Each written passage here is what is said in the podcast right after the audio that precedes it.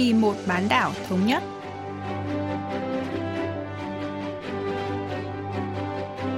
Mỹ Linh xin kính chào quý vị và các bạn. Mời quý vị và các bạn theo dõi chuyên mục Vì một bán đảo thống nhất của Đài Phát thanh Quốc tế Hàn Quốc KBS World Radio. Trong phần 1, diễn biến quan hệ liên triều, chúng ta sẽ nghe chi tiết về vụ một công chức thuộc Bộ Hải dương và Thủy sản Hàn Quốc bị quân đội Bắc Triều Tiên sát hại trên biển Tây. Ở phần tiếp theo, cận cảnh Bắc Triều Tiên, mời các bạn tìm hiểu về các kỳ dịp lễ Tết của miền Bắc.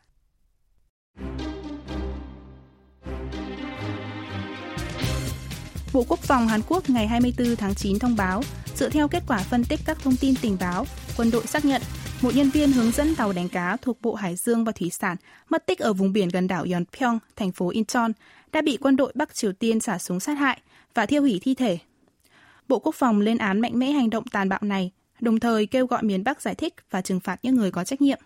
Nhà bình luận chính trị Choi Young-il phân tích chi tiết sự việc. 9월 21일 Công chức bị quân đội miền Bắc sát hại là nhân viên hướng dẫn tàu đánh bắt cá thuộc Bộ Hải dương và Thủy sản. Người này khi đó làm nhiệm vụ trên tàu từ nửa đêm đến 4 giờ sáng ngày 21 tháng 9. Vào lúc hơn 1 giờ sáng, anh rời buồng lái để giải quyết một số công việc bị trì hoãn, nhưng sau đó không thấy quay lại. Đến trưa cùng ngày, các đồng nghiệp đi cùng tàu đã khai báo với cơ quan chức năng việc xảy ra vụ mất tích. Các hoạt động tìm kiếm đã được tiến hành ngay sau đó, nhưng không có kết quả. Đến ngày 22 tháng 9, công chức trên được quan sát thấy đang trôi giạt ở vùng biển của Bắc Triều Tiên. Theo tin tình báo, một tàu đánh cá của miền Bắc đã phát hiện thấy công chức miền Nam đang trôi giạt trên biển. Theo đó, tàu tuần tra của miền Bắc đã tiếp cận, bắt giữ công dân Hàn Quốc trên và cân nhắc cách giải quyết trong nhiều giờ. Lệnh xử bắn được đưa ra vào lúc 9 giờ tối và công dân miền Nam bị mất tích đã bị quân đội miền Bắc bắn chết vào 40 phút sau đó. 9시 40분에 사살 보고가 이루어졌다는 거죠. 우리 군당국이 확인한 첩보로 이러한 사실이 확인되자 국방부가 브리핑을 하게 됩니다. Đây là lần đầu tiên sau 12 năm một công dân Hàn Quốc bị sát hại ở Bắc Triều Tiên kể từ tháng 7 năm 2008. Vào thời điểm đó, một du khách Hàn Quốc đã bị quân đội miền Bắc bắn chết trong khi du lịch núi Cửm Cang. Đây là sự cố đáng tiếc đầu tiên kể từ khi chương trình tham quan núi Cửm Cang đi vào hoạt động năm 1998. Lần này, quân đội Bình Nhưỡng lại một lần nữa ra tay sát hại người dân miền Nam, trong khi người này không hề trang bị vũ khí hay có ý định chống trả. Ông Choi Young-il cho biết. 박광자 씨 사건은 2008년 이명박 정부 시절에 Năm 2008, dưới thời chính quyền Tổng thống Lee Myung-bắc, một du khách Hàn Quốc tên là Park Kwang-cha đã bị một binh sĩ Bắc Triều Tiên bắn hạ khi đang đi dạo dọc bãi biển, gần khách sạn ở khu nghỉ dưỡng núi Cum Cang. Vào thời điểm đó, cô đã đi vào khu vực quân sự hạn chế dân thường và một lính canh miền Bắc đã nhiều lần yêu cầu cô rời đi. Khi cô không làm theo, người lính đã bắn cô từ một khoảng cách xa theo luật của quân đội. Đây là những gì chính quyền Bình Nhưỡng giải thích Vụ việc mới đây còn nghiêm trọng hơn nhiều. Tại Hàn Quốc, nhiều tranh cãi nổ ra về việc liệu công chức Bộ Hải dương và Thủy sản đã thực sự vô tình rơi xuống nước và bị trôi giạt hay đang cố gắng đào tẩu sang Bắc Triều Tiên. Dù thế nào đi nữa, theo luật pháp quốc tế và tinh thần nhân đạo, miền Bắc lẽ ra phải giải cứu người trôi giạt trên lãnh hải của mình. Tuy nhiên ngược lại, chính quyền miền Bắc đã bắn chết anh một cách dã man. Giới chính trị Hàn Quốc đang chỉ trích gay gắt hành vi vô nhân tính này. 뭐 여야 없이 정치권에서도 상당히 이제 규탄을 해야 할 상황으로 비판을 했습니다만 Ngày 24 tháng 9, Phủ Tổng thống tuyên bố sẽ có biện pháp cứng rắn đối với Bắc Triều Tiên vì đã sát hại quan chức Hàn Quốc. Phủ Tổng thống nhấn mạnh rằng miền Bắc phải chịu trách nhiệm hoàn toàn, đồng thời làm sáng tỏ sự thật của vụ việc và trừng phạt nặng những người liên quan.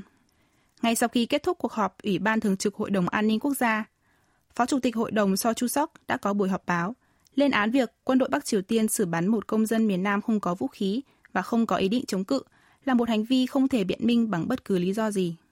Chính phủ Seoul cũng yêu cầu phía Bình Nhưỡng xin lỗi vì hành động vô nhân đạo này. Tuy nhiên, điều đáng ngạc nhiên là Chủ tịch Ủy ban Quốc vụ Bắc Triều Tiên Kim Jong-un đã ngay lập tức đưa ra lập trường liên quan vào ngày 25 tháng 9. Ông Choi Young-il cho biết. 25일 오후에 북한의 이제 통일 전선부를 통해서 Ngày 25 tháng 9, Bộ Mặt trận Thống nhất Bắc Triều Tiên phát đi thông điệp thể hiện lập trường của Bình Nhưỡng về vụ việc. Theo đó, Chủ tịch Ủy ban Quốc vụ Kim Jong-un bày tỏ xin lỗi Tổng thống Moon Jae-in và người dân Hàn Quốc vì đã gây thất vọng trong vụ việc đáng tiếc lần này, thay vì hỗ trợ chống lại đại dịch COVID-19. Tuy nhiên, lời giải thích của Bắc Triều Tiên về vụ việc có phần khác so với lời giải thích của quân đội Hàn Quốc. Miền Bắc phủ nhận hành động đốt cháy thi thể nạn nhân.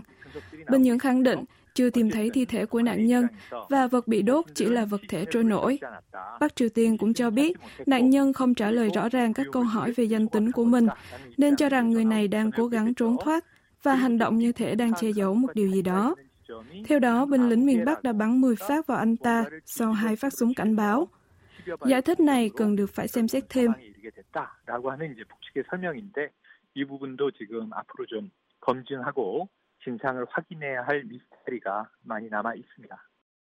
Bình Nhưỡng thỉnh thoảng vẫn đưa ra những tuyên bố bày tỏ sự tiếc nuối khi xảy ra một vụ việc gây ảnh hưởng đến quan hệ liên triều. Chẳng hạn như vụ bắn chết du khách Hàn Quốc năm 2008 và vụ quân đội miền Bắc nã pháo vào đảo Yeonpyeong của Hàn Quốc năm 2010. Dù vậy, nước này vẫn tuyên bố rằng Hàn Quốc phải chịu trách nhiệm về các vụ việc. Tuy nhiên, lần này, nhà lãnh đạo Kim Jong-un đã nhanh chóng đưa ra lời xin lỗi và sử dụng cụm từ xin lỗi tới hai lần. Đây được coi là điều vô cùng hiếm thấy. Ông Choi Young-il phân tích. 김정은 위원장이 미안하다라는 표현을 두 번이나 씁니다. 북한의 최고 지도자가 Trước đây, nhà lãnh đạo Bắc Triều Tiên rất hiếm khi sử dụng cụm từ xin lỗi. Sau lời xin lỗi của ông Kim, phủ tổng thống đã tiết lộ một sự thật đáng ngạc nhiên khác. Ngày 8 tháng 9, Tổng thống Moon đã gửi một bức thư cho Chủ tịch Kim Jong-un và nhận được thư trả lời từ ông Kim vào ngày 12 tháng 9.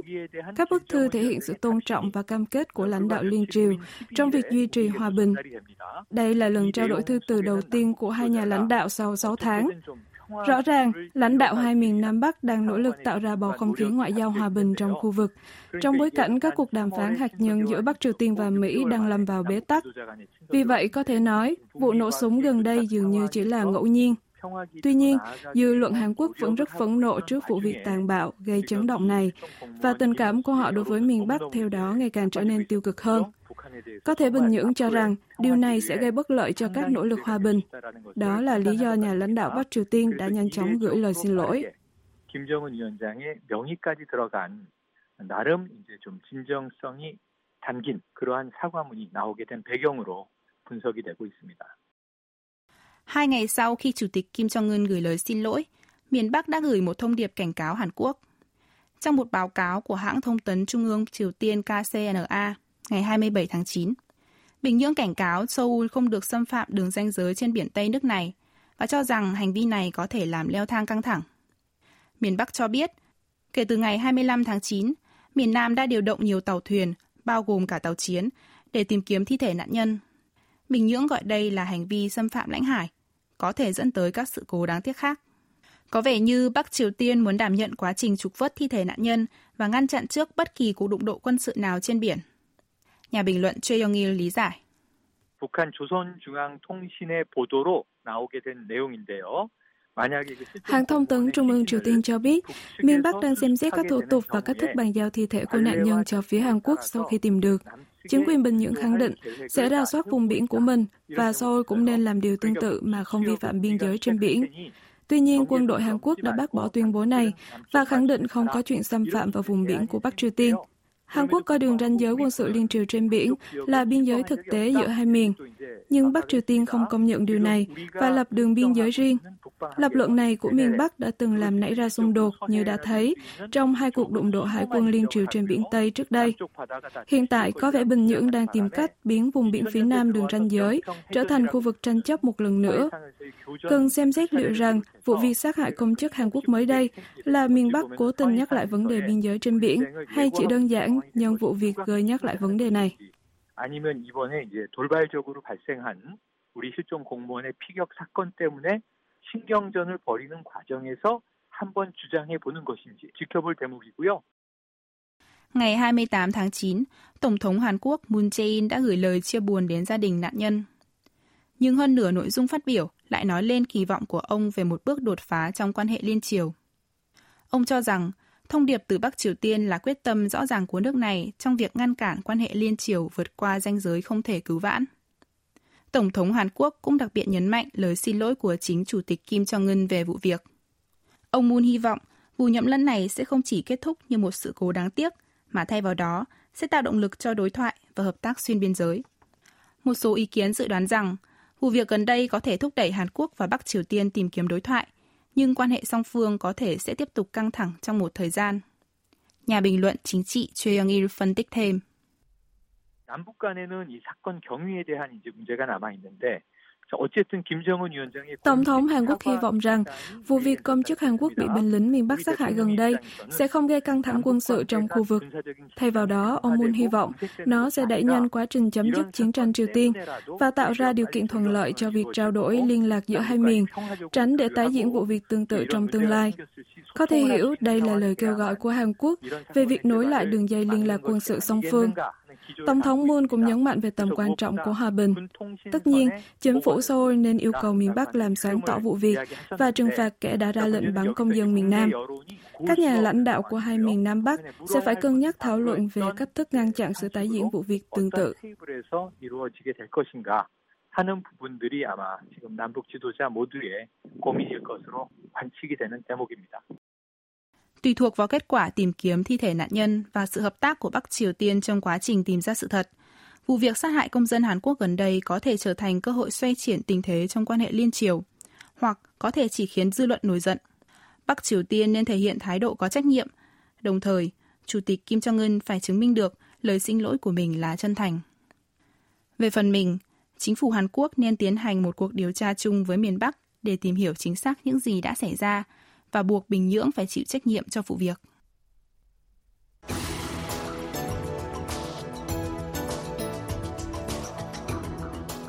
Tại Hàn Quốc, Tết Trung thu Chuseok năm nay rơi vào ngày mùng 1 tháng 10 và kỳ nghỉ kéo dài từ 30 tháng 9 đến mùng 4 tháng 10.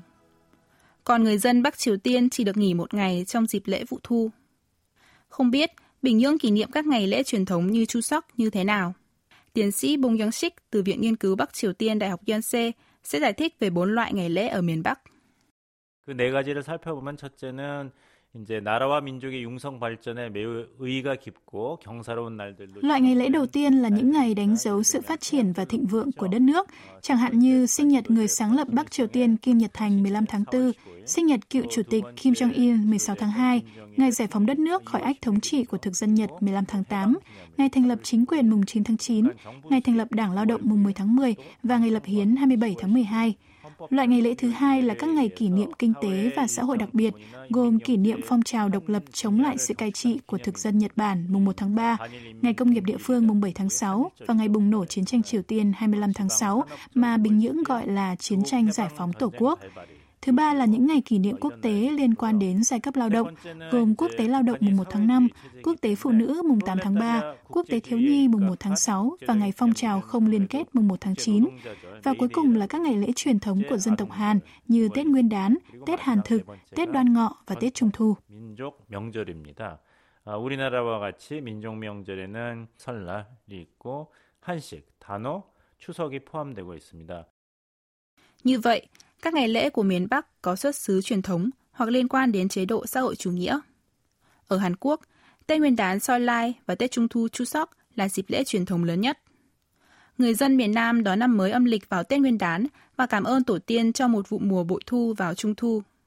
Tuy nhiên, ở Bắc Triều Tiên, các ngày lễ truyền thống không mang ý nghĩa giống Hàn Quốc. Ông Bung Young Sik lý giải. 사회주의 그리고 주체 사상의 노선과 어, Bắc Triều Tiên không kỷ niệm các ngày lễ truyền thống vào những năm 1960 theo chỉ thị của nhà lãnh đạo Kim Nhật Thành, với lý do cần loại bỏ tận gốc tàn dư của chế độ phong kiến và duy trì lòng trung thành với chủ nghĩa xã hội. Nhưng chính sách này đã được nới lỏng vào những năm 1980, đúng thời điểm chiến tranh lạnh kết thúc, Chính phủ Bình Nhưỡng đã khôi phục Tết Trung thu vào năm 1988 và Tết Nguyên đán và Đoan Ngọ vào năm 1989. 훨씬 더 개방적으로 적극적으로 이런 어, 고유의 명 우리나라 고유의 명절을 이제 축하하게 됐거든요. Mặc dù vậy, người dân miền Bắc không thể tận hưởng trọn vẹn các dịp lễ này do tình trạng thiếu lương thực và kinh tế khó khăn. Trái với Hàn Quốc, khó có thể bắt gặp hình ảnh dòng người ồ ạt về quê nghỉ lễ tại Bắc Triều Tiên. Ông Bong Young-sik giải thích. 그 북한의 철도 시스템은 어, 우리나라가 해방 이후 된 이후로 1945년 이후로도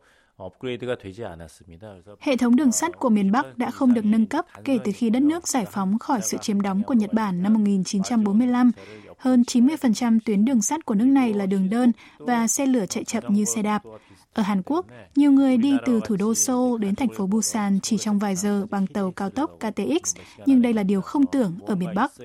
Bên cạnh cơ sở hạ tầng giao thông yếu kém, khó khăn kinh tế của Bình Nhưỡng đã làm biến mất nhiều nghi lễ trong các ngày lễ truyền thống, đặc biệt kể từ giai đoạn tháng 3 gian khổ giữa và cuối những năm 1990. Điển hình là phong tục cho trẻ em tiền mừng tuổi sau khi chúng hành lễ cúi chào người lớn và chia sẻ đồ ăn ngon với người thân nhưng vào dịp lễ, người dân vẫn tham gia một số sự kiện của nhà nước như thăm mộ các anh hùng liệt sĩ.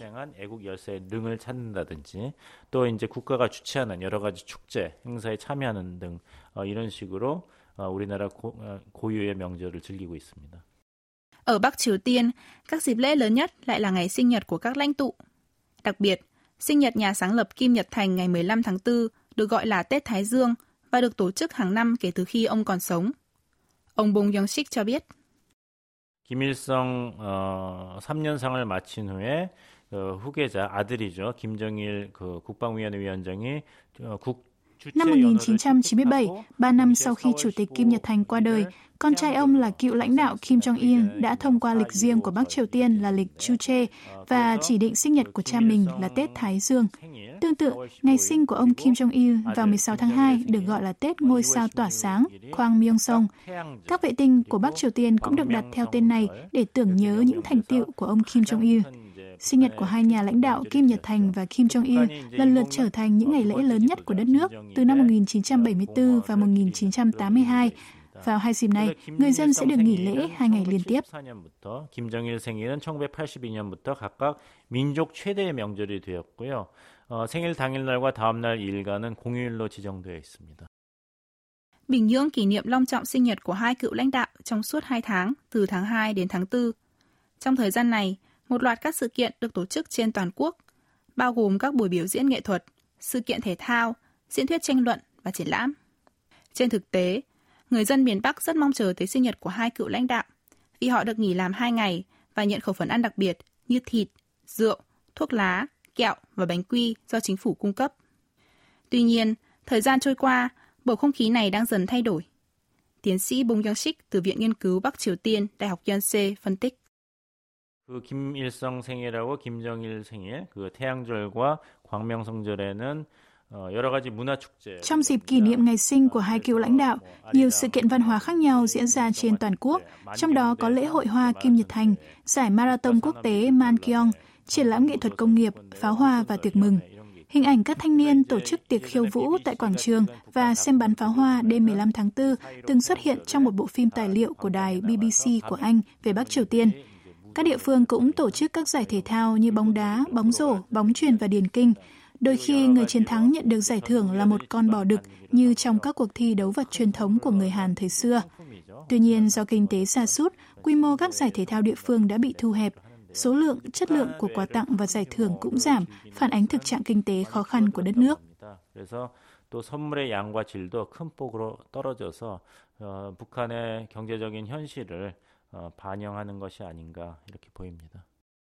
Mặc dù các sự kiện kỷ niệm Tết Thái Dương đã thu hẹp quy mô theo từng năm, Ngày Quốc tế Phụ nữ, Quốc tế Lao động và Tết Thiếu Nhi lại đang được quan tâm hơn tại Bắc Triều Tiên.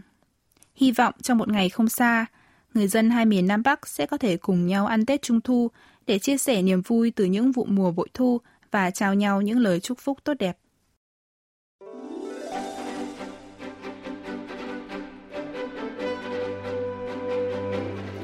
Quý vị và các bạn vừa lắng nghe chuyên mục Vì một bán đảo thống nhất của Đài Phát thanh Quốc tế Hàn Quốc KBS World Radio. Cảm ơn quý vị và các bạn đã quan tâm theo dõi. Xin kính chào tạm biệt và hẹn gặp lại trong chuyên mục tuần sau.